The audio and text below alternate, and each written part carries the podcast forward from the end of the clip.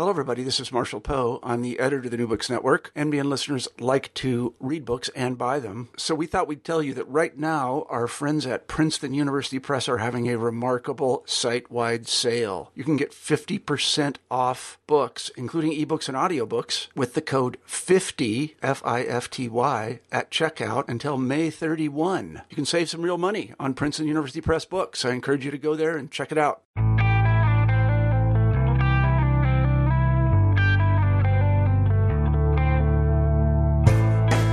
Welcome to New Books in World Affairs, and this is your host, Christian Peterson. And today I have the good fortune of speaking with William C. Wohlforth about his new book, America Abroad The United States Global Role in the 21st Century, which is put out by Oxford University Press and is co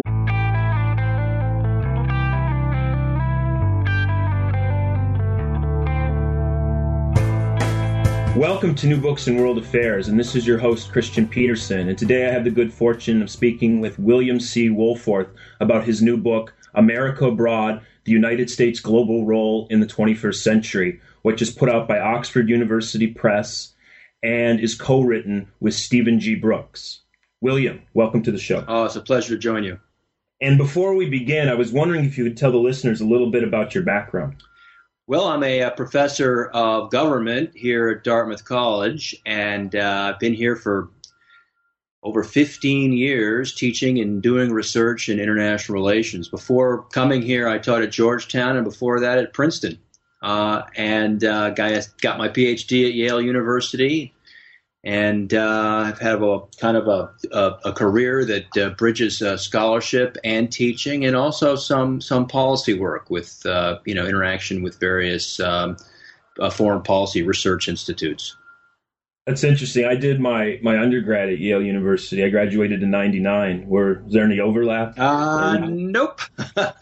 it was well you well before that. I got my doctorate ten years before you got your your oh, BA in the late '80s. Yeah. Okay, fair enough. Fair enough. Uh, as far as uh, for for our listeners, I was wondering if you could give a little more detail on why you wrote the book with Stephen. We uh, we we took on this book because we just think that uh, a lot of people in you know the public at large and the uh, the foreign policy establishment uh, commentariat, if you will, have just we're starting to just understand the United States' role in the world wrong. Uh, in particular, you know, the book answers two basic questions. One is, is the United States capable of continuing to be and perform this role as the world's only superpower? I mean, does it have the basic well springs? Does it have the capacity to continue to act the way it has in international politics? That is to say, very actively uh, uh, going forward. And the second big question was whether, if it has this capacity, and we think it does, whether it should continue to pursue this relatively actively uh, engaged uh, grand strategy that's really been pursuing since the end of the Second World War. On both of those questions, the elite conversation, but also the public conversation, was moving in the opposite direction. Polls are showing that many Americans were seeing China as the number one country in the world. Um, polls were showing Americans also increasingly dis, uh, dis, uh, disenchanted with the United States global role and with its sort of forward leaning foreign policy. And that public mood was being reflected in kind of elite uh, a- analytical uh, co- uh, category as well. And then in the uh, although this began to develop after we we we had were finishing up the book, uh, in the in the in in politics and in this election campaign. You've seen strong evidence at both the elite and popular level of uh, of people sort of going uh, the t- seeing uh, the uh, the United States uh, global role and completely opposite to, to to where we see it. And so we decided to to write this book to sort of see where the best scholarship comes down on these two questions. Yeah, you're right about the rhetoric. Uh, I even notice it with the students that I teach here at our university, Ferris State University in Western Michigan. There's a lot of talk about how China's taking over the world and the U.S. needs to back up and basically let the world figure out for itself how it's going to defend itself and get back to giving Americans jobs and and things like this. So I think you, you've hit the nail right on the head with the with the larger discourse. And just for our, our, listeners, I was wondering if you could give us a little bit more about what grand strategy, what you mean by that term, and what you've seen as the consistent U.S. grand strategy, even in diverse administrations from Nixon to Carter to Reagan to Clinton to Bush. Yeah, there's been a lot of twists and turns, and um, the um, uh, but there's been a constant core going all the way forward since really the very, very origins of the Cold War in the late 1940s and early 1950s. And that basic core is this idea that the United States best serves its own interests, as well as, incidentally, the interests of many other parts of the world, by uh, actively being forward engaged and supporting security alliances around the world in support of three big objectives that have remained more or less constant. One is to basically manage uh, security affairs in key regions so that the insecurity of those regions don't come blowing back and hitting us here in the United States. Uh, the second is to sort of be a, a, a, leader in organizing cooperation to handle issues uh, through international institutions that we can't deal with on our own. A lot of big issues that we care about just can't be handled by the United States alone. At first, this was just the global economy, but later it became other issues like environment and global warming. Um, and the third issue is just to, inconsistent with that second one. The third big aim is to is to use this leadership role to work to keep the global economy humming, so we don't have another sort of episode like the 1930s, which again showed how global economic downturns and recessions can blow back and hurt the United States, both in its economic interest and its security interest. So the whole idea is that the world just works better in general and for the United States if we are relatively uh, forward engaged in key regions, the most important of those regions really being Europe and East Asia. So that if you look at the all the twists and turns, the debates, should we do that? Should we do that? Should we intervene here? Should we intervene there? That has been a kind of a constant core since around 1949, 1950. Yeah, it's it's very interesting way you, way you pose it at the beginning of the book. And another thing I like about the beginning, and I like about this book in general, is that it deals with a lot of the debates about what about what power is and how power is used and how people look at the the issue of power. And one of the points that you you you nail, or both you nail at the beginning of the book, is this idea that power is more it's it's, it's just as much about preventing uh, for lack of a better word, unfortunate outcomes or preventing worse things. Power isn't just about you know compelling people to do things, but it's preventing scenarios that work against your interests. And before we get going, I was wondering you could say more about that idea that power isn't just basically getting people to do what you want, but preventing worse uh, outcomes. Yeah, anytime you do anything, if you are uh, trying to uh, uh, pursue some strategy in your life or in your business or in as a, as a country, in a way, you're intervening in the world to try to to try to make it more the way you want, and that can also be intervening, doing something to prevent it from becoming worse.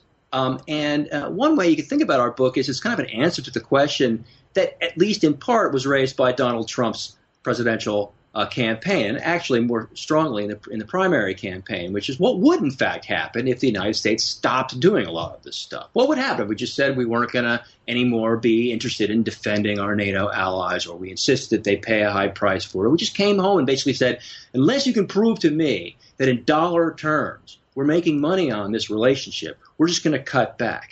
The big question is sort of what would happen if we did that, if we really pulled back, we stopped messing around with all of these problems. And our book, in a way, is trying to probe the best scholarship to answer that question. And the answer that we come at, and really having killed ourselves over years to try to get this answer, is that it really, really would be a lot worse. It would be poorer, it would be in, more insecure, it would be absent the kind of cooperation we need to deal with with crucial problems that affect Americans of all walks of life.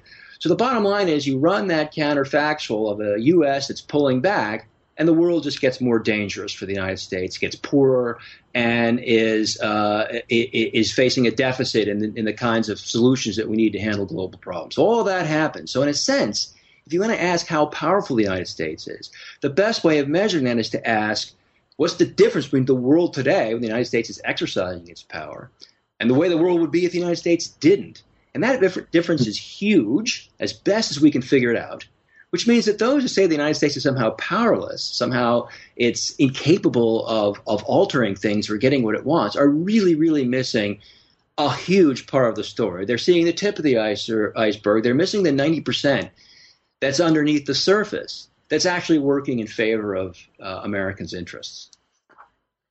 Yeah, it's a very interesting point, and it is an assumption of a lot of the retrenchment arguments that things would somehow be better, and there's not. I mean, you can certainly debate the merits of it. You can read in all these leading journals, Foreign Affairs to others, the arguments that are made, but there is a lot of. I, I don't know what to call it other than maybe seeing the glass half full type type of analysis with not a lot of empirical evidence. But what you've just said raises the issue of what I mean. At the beginning of your book, you talk about the United States' position in the world, and really take on the argument that the United States is a declining power. And I was wondering if you could say a little bit more about that. Well, it's it's a, it's a slightly uh, a revised uh, version of what you just said, in that we we we definitely, decisively, thoroughly, and I hope entertainingly, but who knows. We take on the issue of whether the United States can continue to be a super, a global superpower. Is in particular the rise of China, but also such things as the increasingly assertive and militarily capable Russia. Are these are these more assertive powers uh, uh, and more capable powers just rendering it impossible, or it's just ex- prohibitively expensive for the United States to continue to do this grand strategy, to continue to be a power that controls or commands the global commons, that is capable of sustaining and, and, and nurturing these alliances all around the world. Um, and our answer to that question is uh, no. That the, the, change of these, uh, the change, the rise of China, and, and, and the other changes that we see in the international system are simply are important. They're serious. They're real. We have to look at them. They do cause us to concentrate, and and and it should cause us to rethink certain policies. But they don't add up to the end of the United States' 75 year old career as the world's uh, as a global superpower. And uh, but the way the reason I said there's a little nuance to your question is that that does not mean that nothing has changed or that we're still in the same mm-hmm. world we were in the 1990s. That we should still think of the United States as being able to inter- intervene with impunity almost anywhere. There's no question that we're in a more competitive global environment. There's no question mm-hmm. that China, its increased military and economic capabilities, are creating new challenges for the United States and its allies in East Asia.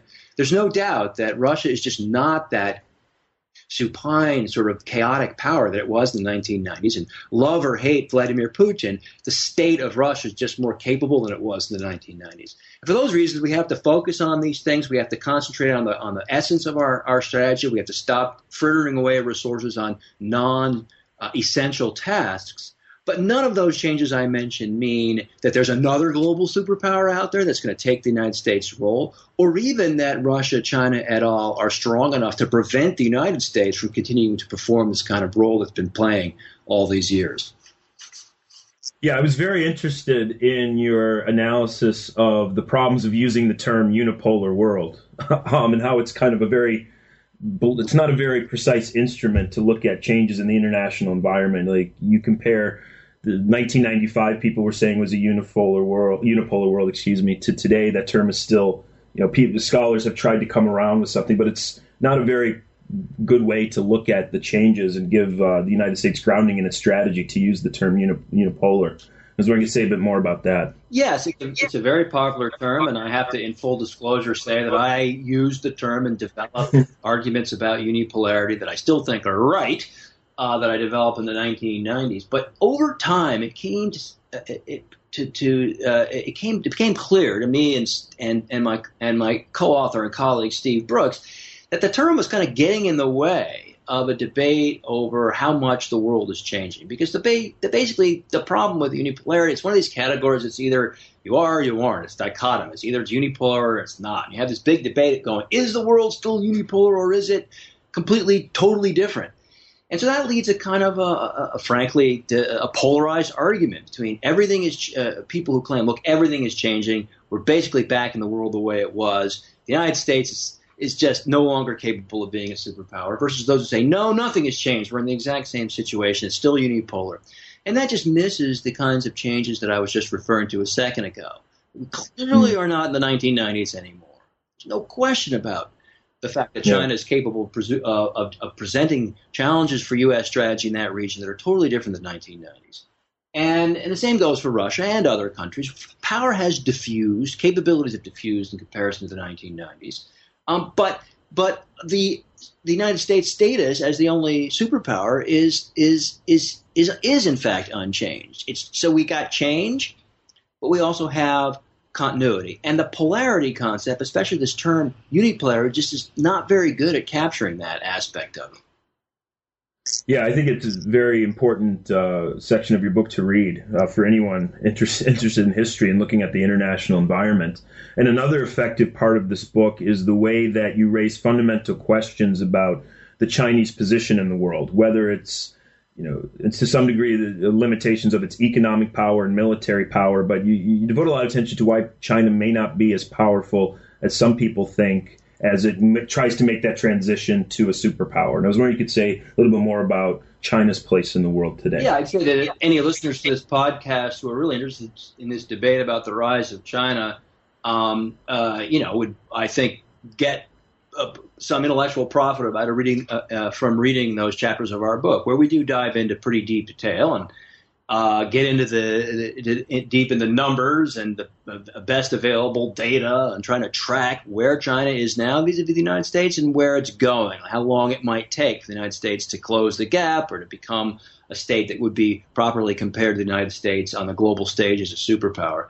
But I think we can summarize all of that data and all of that analysis by uh, by the conclusion that basically what it does is all this analysis and data is it, is they invalidate an easy facile comparison between the rise of China vis-a-vis the United States today and the rise of past challenging states in previous eras. So people like to look at China and think, well, that's just like the rise of the United States itself uh, when Britain was the top dog, or it's just like the rise of Germany vis-a-vis Britain, or it's just like the rise of the Soviet Union vis-a-vis the United States. But there's a couple of really, really huge differences with the rise of China. And uh, just two, I think, of the most important differences are number one, China still is, compared to those past rising states, China, despite its huge accomplishments, China remains technologically much further behind the United States than those other rising powers were behind the leading states of their day.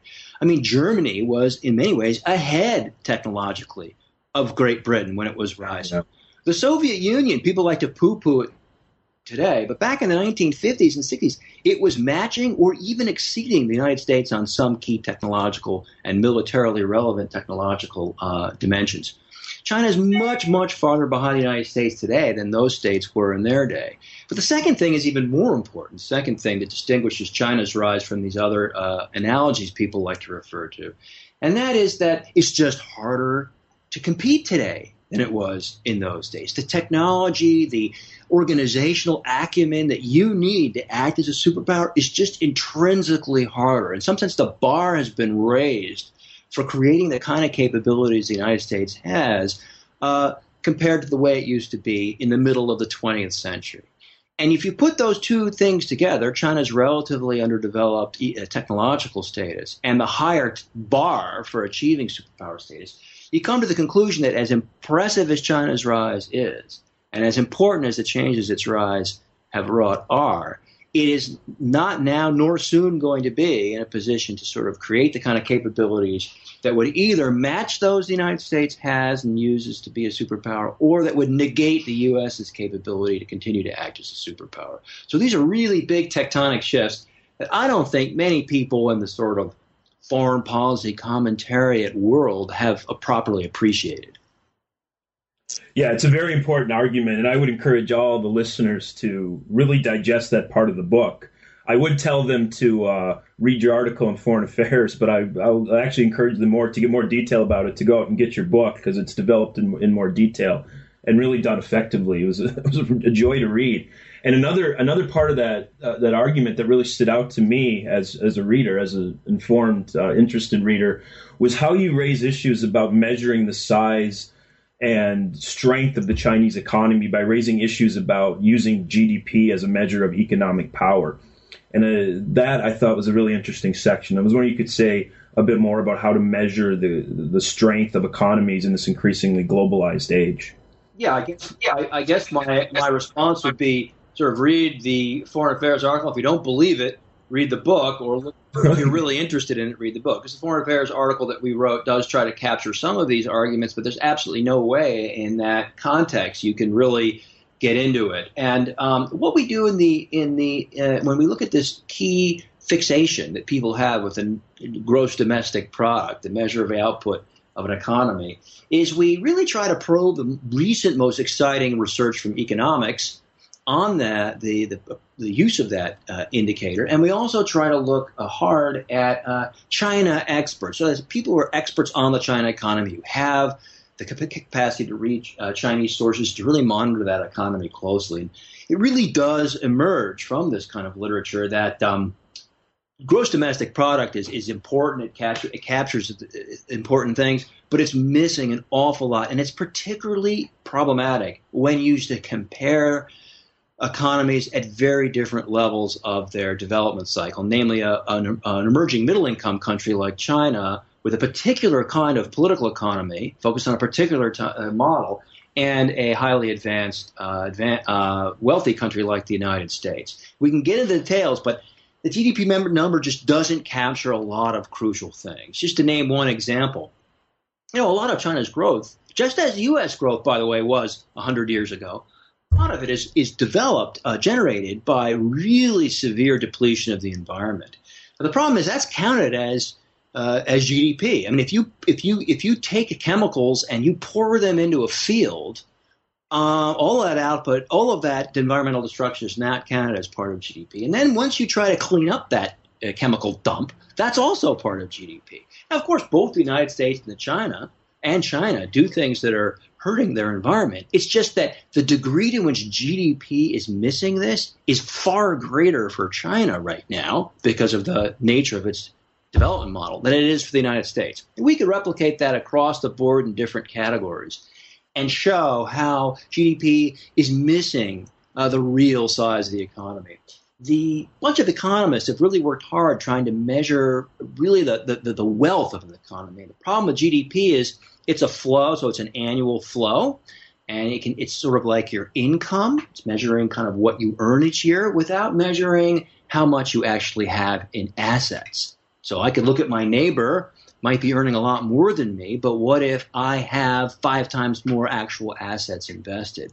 And this new measure of so called inclusive wealth tries to capture that aspect. Mm-hmm. And by that measure, the United States dramatically, uh, by many multiples, uh, dominates China. Let me say just one final thing on this whole comparison issue, and I'm, I'm, I, I say it with some reservation, but I can't resist noting it, and that is that you know, I kind of cut my teeth as an international relations scholar back in the at the end of the Cold War, when the Soviet Union was seen as in a very, very powerful state.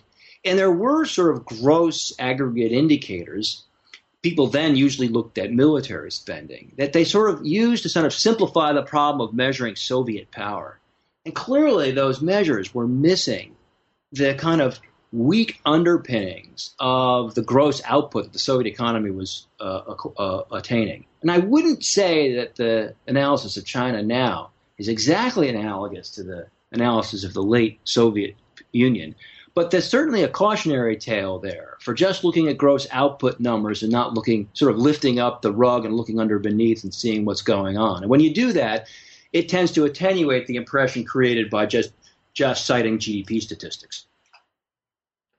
Yeah, I may be getting the details a little wrong, but didn't uh, Galbraith, the economist, write some book in the mid 80s that the Soviet Union's economy, based on its numbers, was functioning quite well and would endure into the future? he wrote he wrote something like that in a book, and it kind of missed the under the, the, the basic problems of the of the command well, economy. Yeah, there were a lot of books like that and, and claims like that. Uh, the East German economy in the 1990s, according to official statistics, was measuring as being wealthy, uh, approaching, uh, you know, yeah. be- beating out middle income uh, European countries and beginning to approach Great Britain.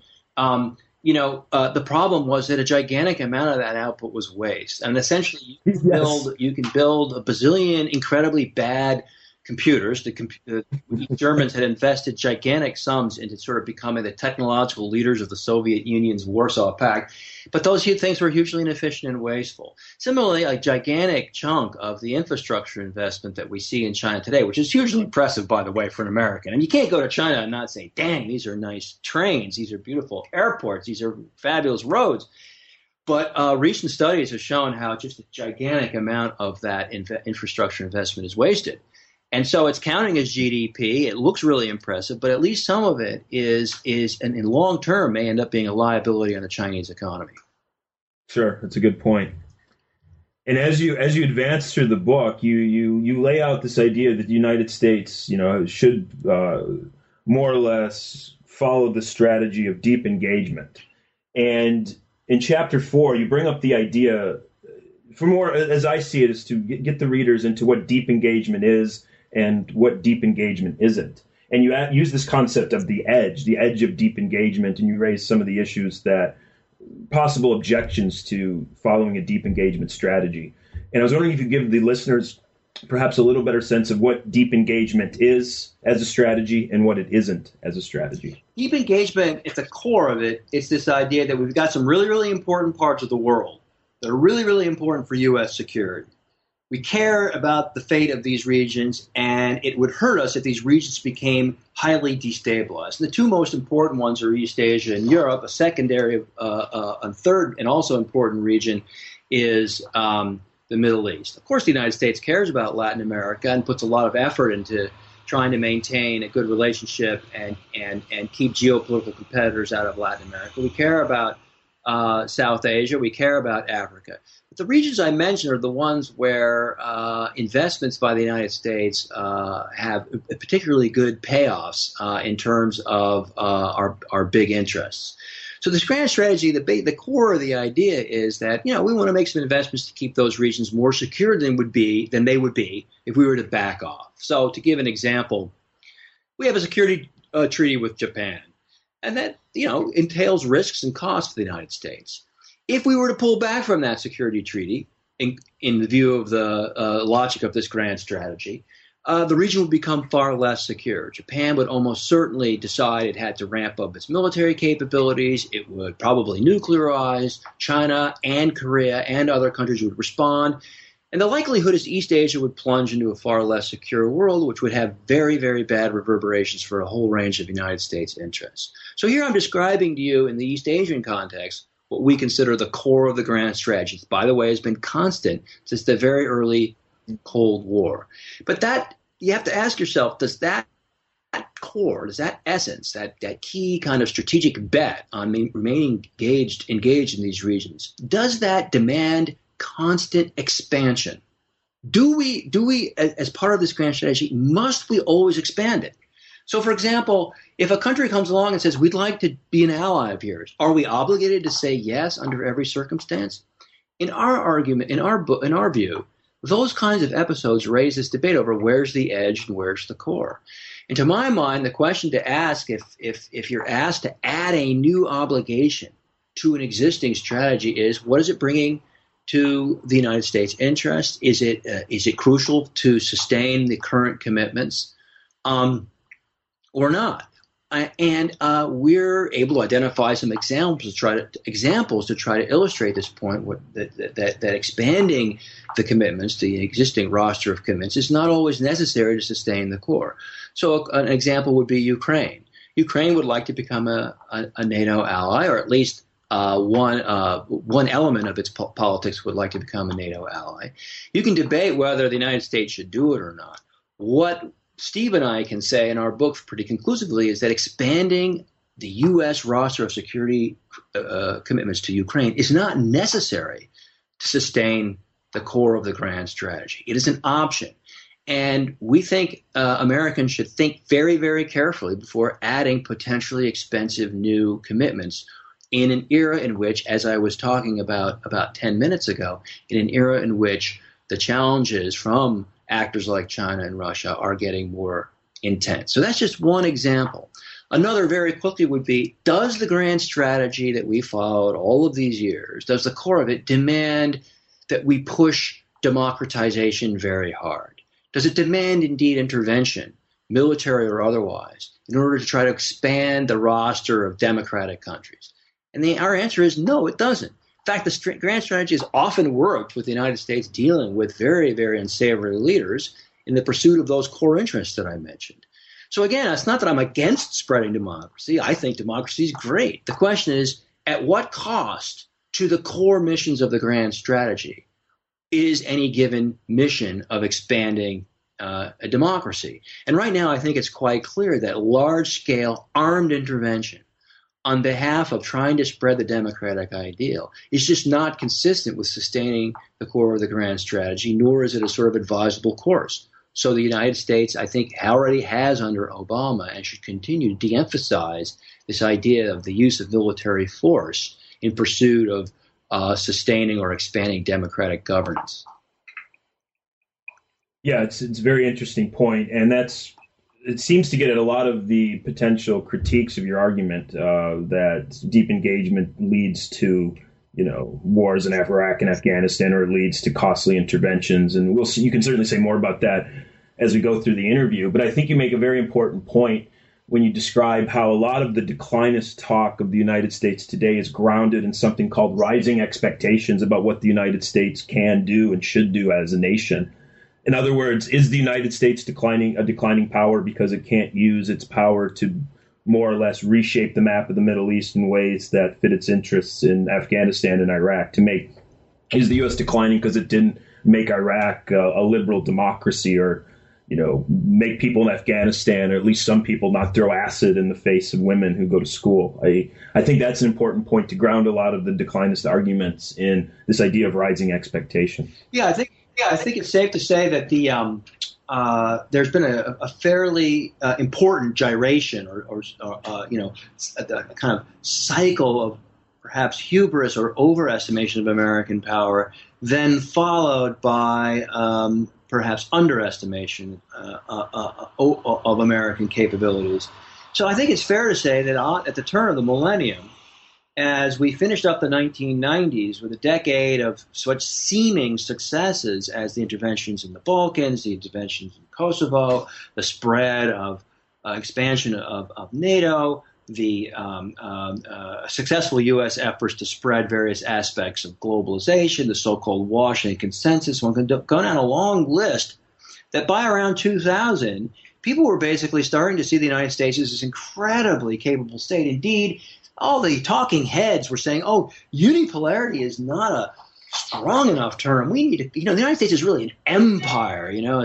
And at that time, Brooks and I were watching this saying this is ridiculous, this is terrible. I mean, they're they're going over they're going overboard. They're losing it here. They're bringing some sort of yeah. And the result was indeed, I think, a period where it's fair to say that the United States leadership and elites radically overestimated their capabilities. It was that mood, that sense that you could go into complicated, vexed uh, uh, uh, uh countries and with the judicious application of military capability, by the way, not enough to require anything like uh, the draft or, God forbid, a tax ex- uh, increase. No, with extant existing forces in being, that you could do an expeditionary war 8,000 miles away from the U.S. homeland in a troubled uh, uh, uh state that had been under a dictatorship for generations with deep divisions among sectarian communities. We could somehow go in there and transform it and create a beacon of democracy in the Middle East. You look back on those those those those beliefs, and they just seem completely insane.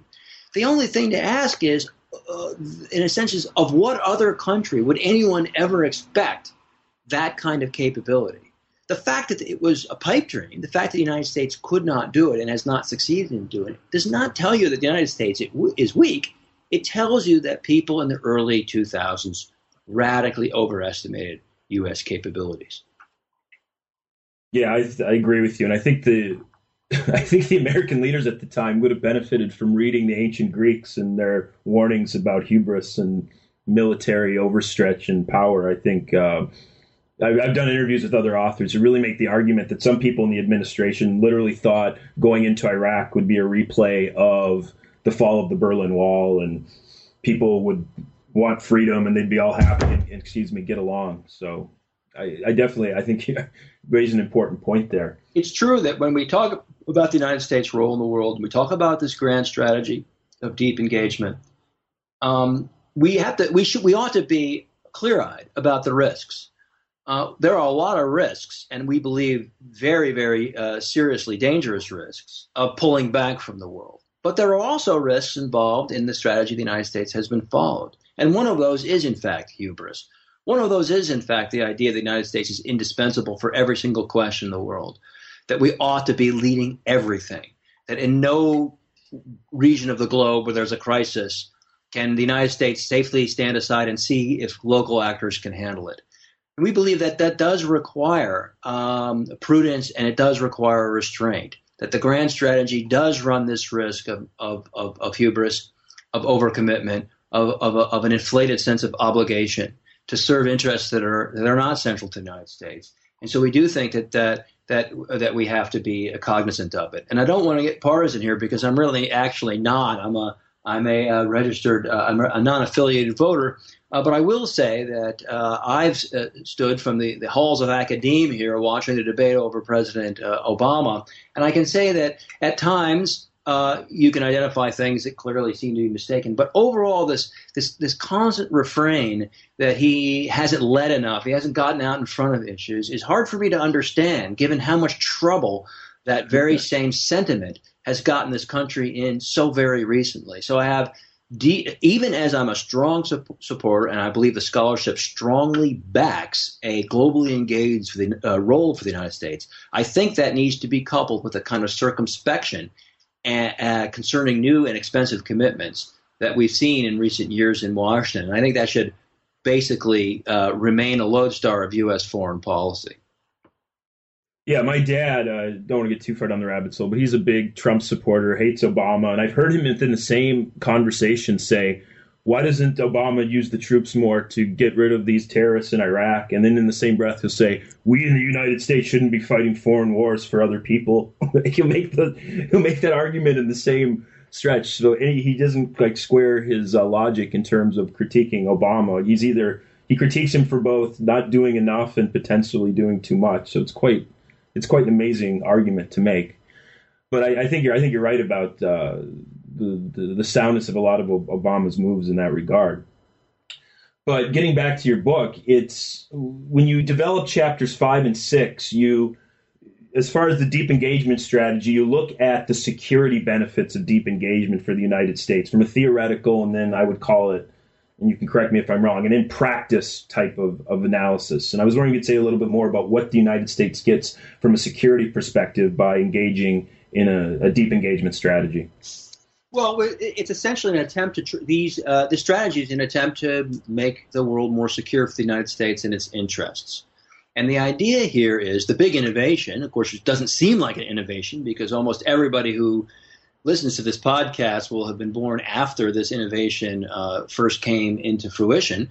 The innovation is the idea that well, if you pre, if you if you, the reason we call the strategy deep engagement, this innovation is if you uh, are willing to offer some security guarantees to some key partners that will make the world and the particular regions you're involved in more secure in a way that will reduce long term threats to core U.S. national security interests at the same time as uh, uh, they generate these various other benefits that we discussed later in the book. So when you look purely at the security commitments, the idea is simply that um, helping other countries with their security, making some commitments to help them defend themselves, will prevent various regions from either becoming inter, uh, uh, seats of internecine conflict, as I suggested, could happen between, let us say, Japan and China if the, uh, if the United States weren't there, or from becoming um, uh, ripe targets for external powers to aggrandize themselves at the expense of the United States and ultimately constitute threats to the United States.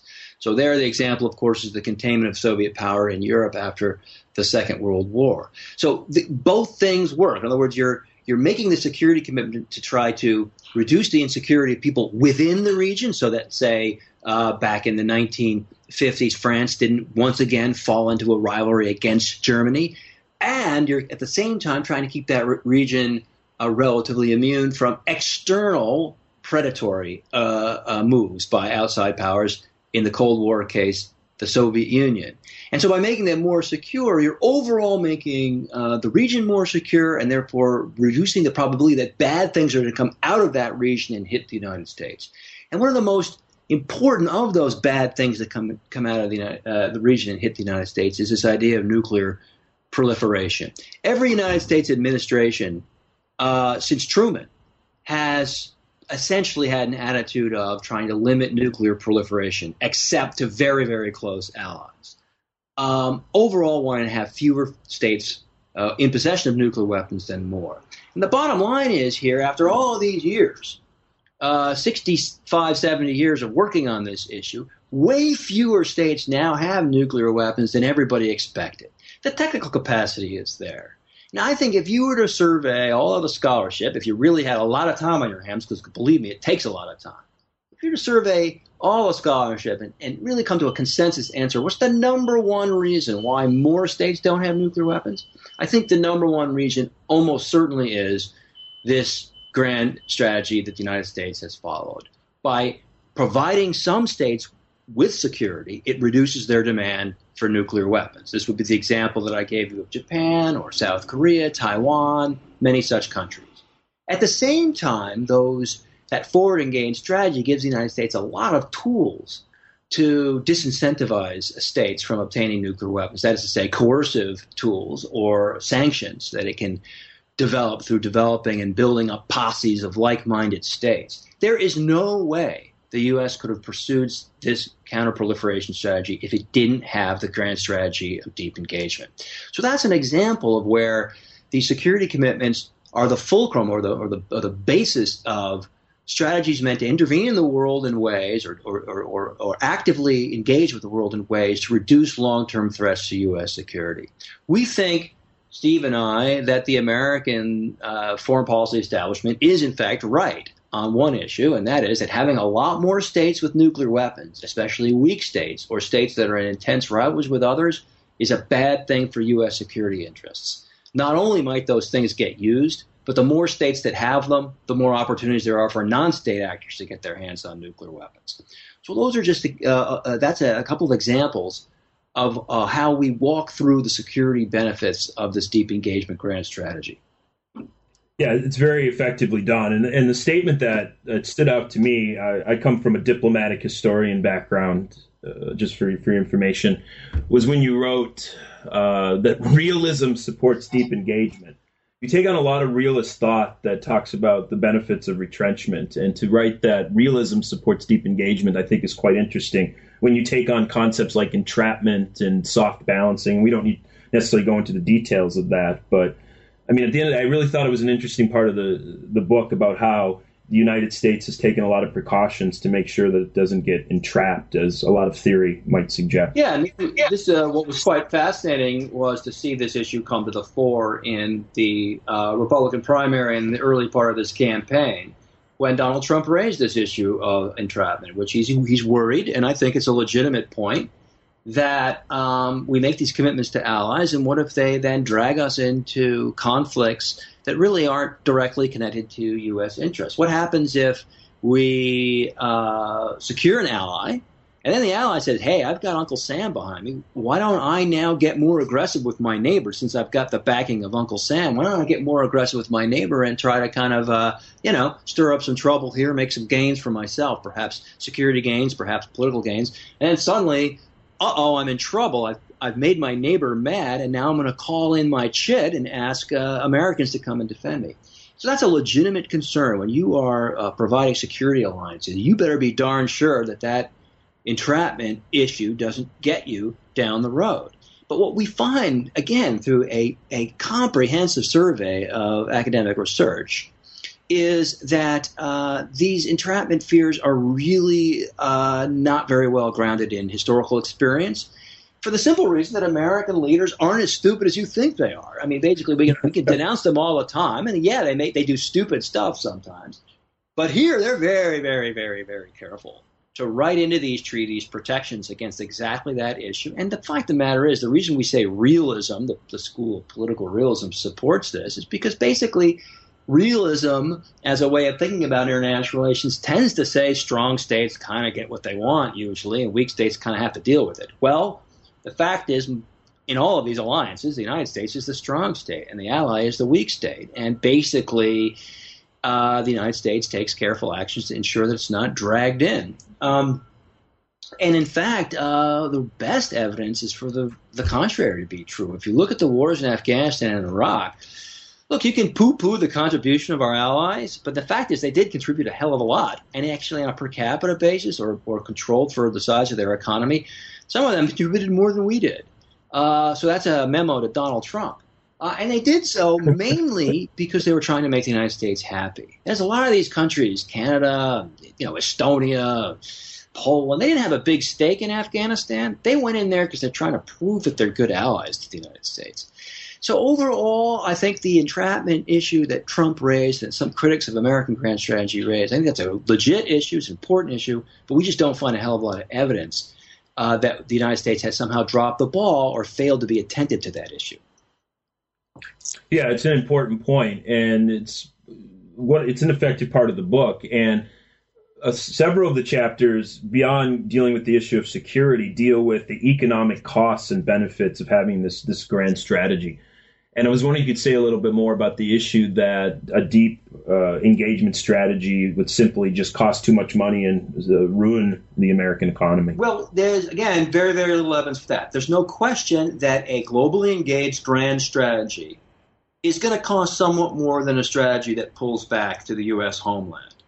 But uh, Trump and other critics uh, over uh, they exaggerate the degree to which the deep engagement strategy is expense is is is too costly. That is to say, that they exaggerate the delta or the difference between the cost of a pullback strategy and the cost of deep engagements. There is a difference, but it's not that huge because the U.S. is going to want to maintain, according to them, uh, some pretty strong capabilities. Just want to deploy them here in the United States. And deploying stuff abroad is a little is more expensive than at home, but not as much as uh, more expensive as you might think because we get various subsidies from the allies for that purpose.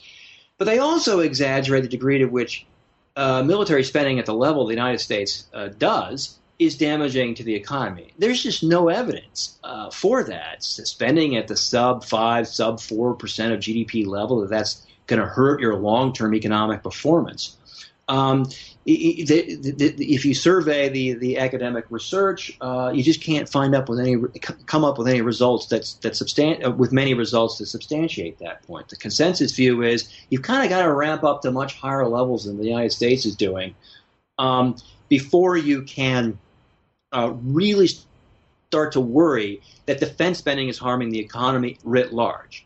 And finally, uh, all of those arguments fail to calculate in the balance sheet the economic benefits of the strategy. Now, I wouldn't oversell these benefits, but there are benefits. The United States simply gains, by virtue of maintaining this grand strategy, leverage or influence for managing global economic questions that it wouldn't have otherwise.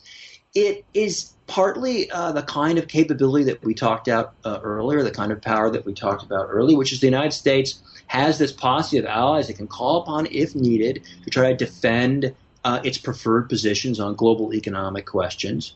But it's also the case that if the U.S. pulled back and that led to a lot of insecurity, a lot of increased rivalry, possibly even wars, that all will be extremely bad for the global economy. And since the U.S. is the biggest player in the global economy, things that are really bad for the global economy are also bad for the United States. So if you tabulate, attempt to do as best you can a full reckoning of the modest but real economic cost of the strategy and the modest but real economic gains of the strategy, that basically takes a lot of the air out of that whole economic critique of the, of the strategy that is so favored of its critics. Yeah, you also make the important point that a lot of America's economic problems are not exactly related to having a sort of a, global uh, hedge or not maybe that's not the right word, but it's global preponderance of position that a lot of the problems deal with. I don't maybe domestic's not the right term, but they have little to do with uh, the problem of deep engagement. That they're related to other problems that similar rich countries would have. So I think that's an, an interesting point uh, that readers, or excuse me, listeners would benefit yeah, from reading yeah. Or listening to. Yes, we often yes. imagine that if we could cut defense spending, we would take this the money freed up, and that the money that would be freed up from defense spending would be used for optimal purposes that whatever the reader or listener wants. So if the listeners are on the more liberal side of the spectrum, they imagine defense spending being freed up and used uh, to support uh, social welfare programs, to buttress uh, things this country does to help uh, less fortunate Americans, or be used for infrastructure. On the other side of the equation, on the right hand of the spectrum, people imagine the freed up money from defense spending being handed back to the people in terms of um, in terms of um, uh, reduced taxes or being used to pay down debt. There is no guarantee that either of those uses would, would in fact happen. We could end up uh, squandering this money on who knows what. In other words, you can't assume a perfectly efficient polity. And a lot of the deep, long run problems, I think if you consult most economists and they ask, like, what's in the way of the U.S. kind of getting back on that rapid growth track that it used to be on back in the 1950s and 1960s? in the middle of the last century.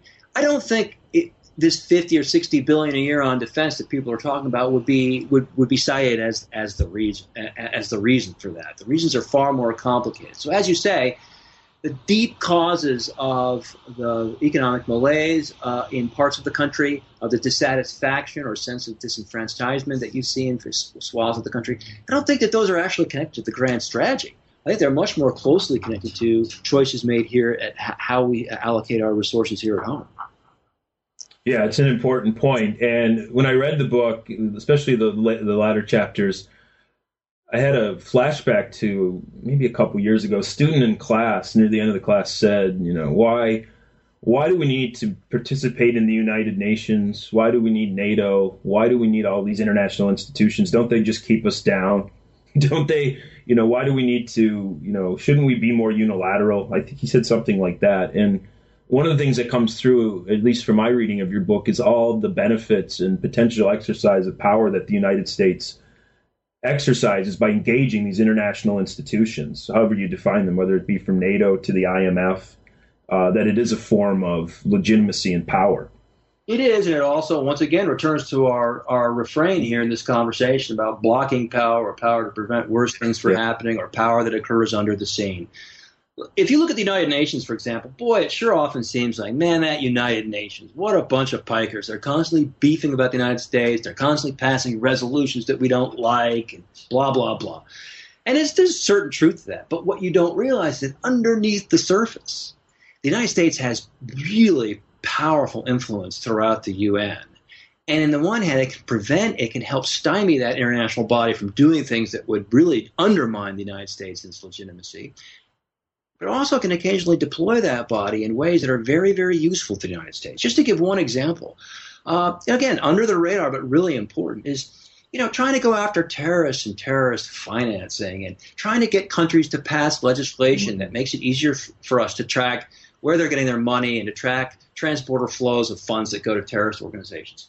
After 9 11, there was a lot of sympathy for the United States, appropriately so. And we were able to push through UN uh, top uh, bodies, including the Security Council, a raft of new international legal obligations. By the way, are legally binding on all members of the UN regarding uh, terrorist finance, regarding reporting on terrorist activities, regarding uh, these kinds of uh, information gathering activities that are crucial for the United States counterterror effort. No one involved in that program would disagree with the claim that if we start becoming more standoffish with respect to these international institutions, if we start bashing them too much, or indeed, in the extreme case, pull out of them, our counterterror yeah. efforts would really, really suffer. Yeah, it's it's an interesting point, and I, I think it raises the issue. If you if you read the book, there are all sorts of benefits from deep engagement, and you can. I mean, like any book, you're going to raise arguments. People are going to read it and say, "I don't agree with this." I mean, so it's like any any book, a good book that makes you think about important issues. But I think you raise an, an issue that deserves some attention for our listeners. Is at the end of the day, with all this scholarship and a lot of evidence calling into question the basic assumptions of retrenchment, and we kind of talked about this at the beginning, but why retrenchment seems to appeal to so many people. with all the ways that the world works in the United States' interests, even after disastrous wars, especially in Iraq, why we would want to give that up. Why is why do so many people, even if you present them with this body of evidence, will nonetheless gravitate toward a strict retrenchment policy? Well, I think I think the biggest answers there are are two words: Iraq and Afghanistan. Even though we think that certainly the the democracy promotion, you know, certainly the the, the kind of the the, the the, invasion of Iraq and the hugely ambitious uh, program that the Bush administration attempted in Iraq are not in any sense uh, necessary necessary for the deep engagement mission, deep engagement strategy. I think that's the frustration of those two wars, the exhaustion. I think the terrible human toll they've taken on American uh, service members, their families, the economic costs have just basically led to a sense of fatigue. Uh, you know, Iraq syndrome, people call it, and I think that's a, I think it's a terrible decision. It's one of the worst foreign policy decisions this country has ever made. Um, and, I, and, it's not surprising that it has led to a frustration with the overall uh, strategy. I actually think if you probe deeper, into American views and American opinions, you'll find that the support for pulling back is less than it seems. Because often it's easy for a respondent to a poll to say, yeah, I'm frustrated, I think we should do this or that. But the core of the strategy of retrenchment, the core of it, is to get rid of allies. The core of it is to basically say, allies, you're on your own. Europe, you're on your own. We don't want NATO. We don't want the Japan alliance. We don't want to be allied to South Korea anymore. We're ditching these alliances. We're going to go it alone. We're going to go America first in Don, Donald Trump's uh, argument. And basically, I think if you start asking most Americans, do you prefer a world in which we don't have allies? I think most of them don't like that. I think most of them want to have allies. I think they don't want America to be alone. And they value these connections. And so I think that partly it's the fact is that the strategy we have is this is the devil we know. We know it, and we are easy to complain yeah. and beef about it. Whereas this other grand strategy is the one we don't know, and it can sometimes seem wonderful and beautiful. But I think the more they really examine that alternative strategy and think about what it would mean for them, I think that they'll all of a sudden see the virtues of what we're doing. Yeah, you make an effective case that deep engagement is really a necessary approach to deal effectively with things like terrorism, the problem of nuclear proliferation would get worse, and that would certainly be bad. Um, you have good sections about you take on some of the assumptions of retrenchment and by extension realist theorists who either don't pay attention to economic issues that much or tend to emphasize the, the way that markets will correct themselves pretty easily. I mean, at the end of the day, in this globalized world, you know, would a war in Asia not affect the United States. I mean, that's or eventually not affect over the long term, not affect the United States that much. That seems like a questionable assumption. I mean, I, I guess when, when when I read this book, were you did you know about a lot of these arguments, or did it surprise you the way that some uh, the the scholarship that you read seemed to discount these seemingly major events or possibilities? Well, I'm aware of this. I mean, this this argument about retrenchment or pulling back has long been popular in uh, certain academic circles. And indeed, uh, I think it's fair to say some sort of strategy broadly belonging to that category of restraint, pulling back, retrenchment, whatever you want, offshore balancing, whatever you want to call it, was for at least a time, and maybe still is, the, the most popular strategy among uh, a, a, a, contingent of, of experts that we would call security scholars or international scholars of international security. And um, and so I've been I've been grappling with these arguments for for, for really uh, decades, and and the argument really picked up after the end of the Cold War.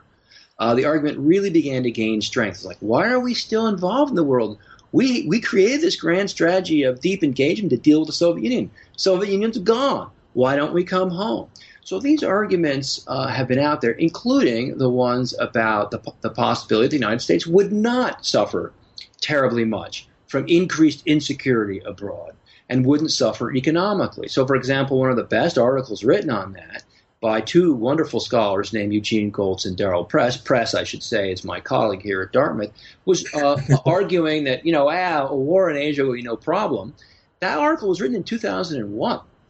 So this scholarship has been out there for a while. What has changed in recent years is how much those views have begun to enter the policy mainstream mm-hmm. enter the public consciousness. It's always been a popular strategy among academics, security scholars. Uh, it's now becoming a, a policy that occasionally seems an attractive thing to people outside of that world. Yeah, I think I think you're right, and it, it seems to make sense to a lot of people. Um, it's not an exact analogy, but when I read this book, I remembered uh, right when I was coming out of my undergraduate days was around the time I grew up in Minnesota when the Minnesota elected Jesse Ventura. Yeah. And the arguments that my dad voted for him and others, and they kept uh, saying that we need change. It doesn't necessarily, and I'd be like, well, what does change mean with Jesse Ventura? And they were like, well, I don't know, but it's got to be better than what's going on now with these idiots in the in the in the White House, or not the White House, but the Minnesota State Capitol. And it, it garnered, it began to come more mainstream, and he eventually got elected. But it took about not well, I don't want to have a strict time frame, but it didn't take very long before people were like, "What the hell have we done?" he became he left a very unpopular governor and did a lot of things that angered people. And I don't think it's an exact analogy to maybe what you're doing in your book, but it seems to me that a lot of people there is a lot of explanatory power in this idea that retrenchment is not the status quo. Something's got to be better than the status quo. Let's give it let's give it a try. I think I think you're onto something there when you make when you advance that I argument. Totally, I totally agree. It's it's a it's a thing we grapple with throughout the book. It's the status. I mean, the strategy. Although we think it's been overdone, we think there's been mistakes. We think some presidents have taken this thing way too far. But the core of the strategy is the status quo, and the status quo is upsetting to people. I mean, we see lots of bad stuff happening.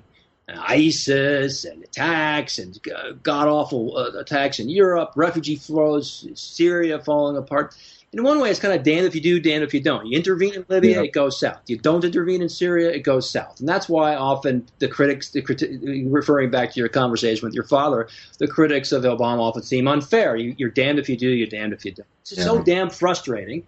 It's nice to think of some really radical policy change um, and that's, that's, that's, that's, you know, at a rhetorical front, that's what you, you, you, you confront in this kind of debate. And our book, in a sense, is really trying to be very, very serious about asking the question, what would the counterfactual look like?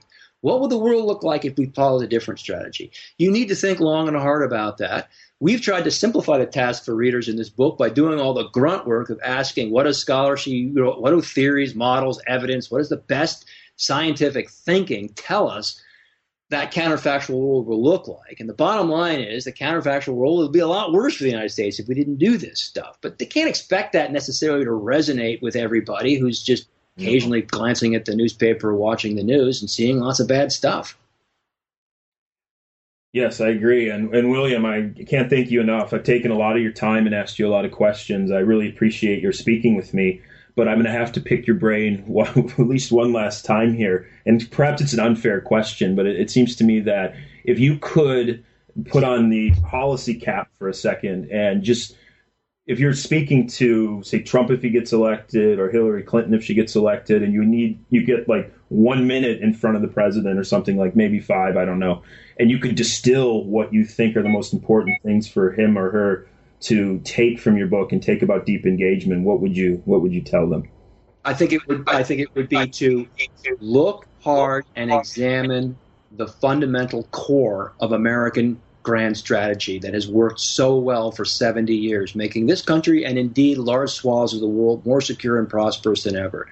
Look at that core, ask yourself what it is. And when you undertake any foreign policy obligation beyond that core, ask yourself, do I risk the core of this grand strategy by undertaking this new obligation? Am I doing anything that is putting uh, at risk the, the, the, the basic principles that have served the United States so well for so long? Examine each new obligation with that core in your mind, and you can't go too far wrong in foreign policy of the United States. Excellent. Very good. And one more question, and then I'll let you go. I was wondering if you could tell the listeners a little bit more your future plans and research and or teaching. I have a lot of things underway. I want to just focus on one uh, project I'm working on with a wonderful scholar uh, from the London School of Economics, Vladislav Zubok, who I've known since the Cold War. Uh, we're working on a project. Where we're trying to understand what happened with Russia. So I also have a, one of my hats as I do analyze Russian foreign policy. What happened with Russia? We're trying to ask this question: To what degree is the more pugnacious Russian policy, in some sense, the fault of the West or the United States by somehow failing to integrate Russia into the into into some sort of larger community of nations? Did we blow it? Did we alienate them? Or is Russia's current course in international politics largely the result of developments internal to Russia? This is one of the biggest debates right in mm-hmm. American foreign policy circles, and we're going to try to do an evidence-based, research-based answer to that question. That sounds like a very needed and quite relevant project. I can't tell you how I can't tell you enough how interested I would be in reading such a book. Well, we hope uh, there's a few more like you. Yeah, uh, my, my, my specialty in U.S. foreign policy is U.S. foreign policy, and I've written my publications on U.S. Uh, Russian Soviet relations. Ah. So, so anyways, uh, once again, William, thank you for speaking with me. I can't endorse this book enough to our listeners. Uh, beyond being a book that makes complex uh, theory from the social sciences is accessible to general readers. It lays out a lot of arguments. I think it's very easy to follow.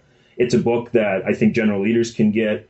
I think it would work well in certainly uh, upper level classes for undergrads. Uh, if I were teaching a graduate seminar in U.S. foreign policy, this would definitely be one of the books I would use. So, on that note, I think it's it's a fantastic book that deserves a wide readership. Well, thank you very much for both the interview and those kind words about the book.